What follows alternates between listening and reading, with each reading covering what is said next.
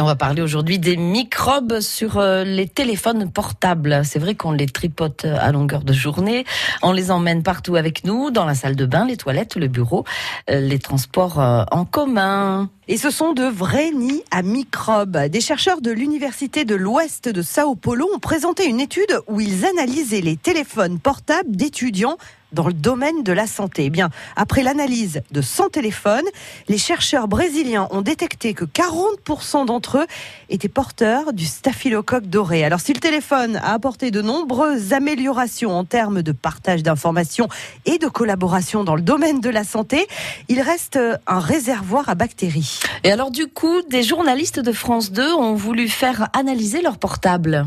Et le résultat, eh bien, leur téléphone portable est contaminé par des microcoques qu'on retrouve naturellement sur la peau, mais aussi par d'autres bactéries qui peuvent être un peu plus dangereuses, des staphylocoques par exemple, ou des streptocoques entérocoque, bacillus, Escherichia coli, la liste est longue.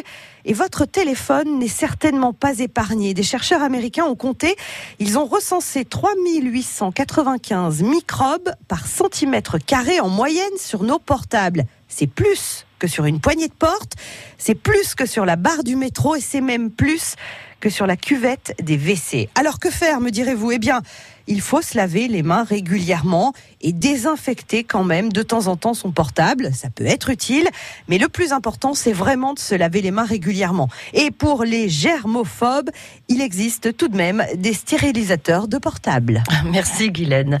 Conseil de famille est à retrouver sur francebleu.fr.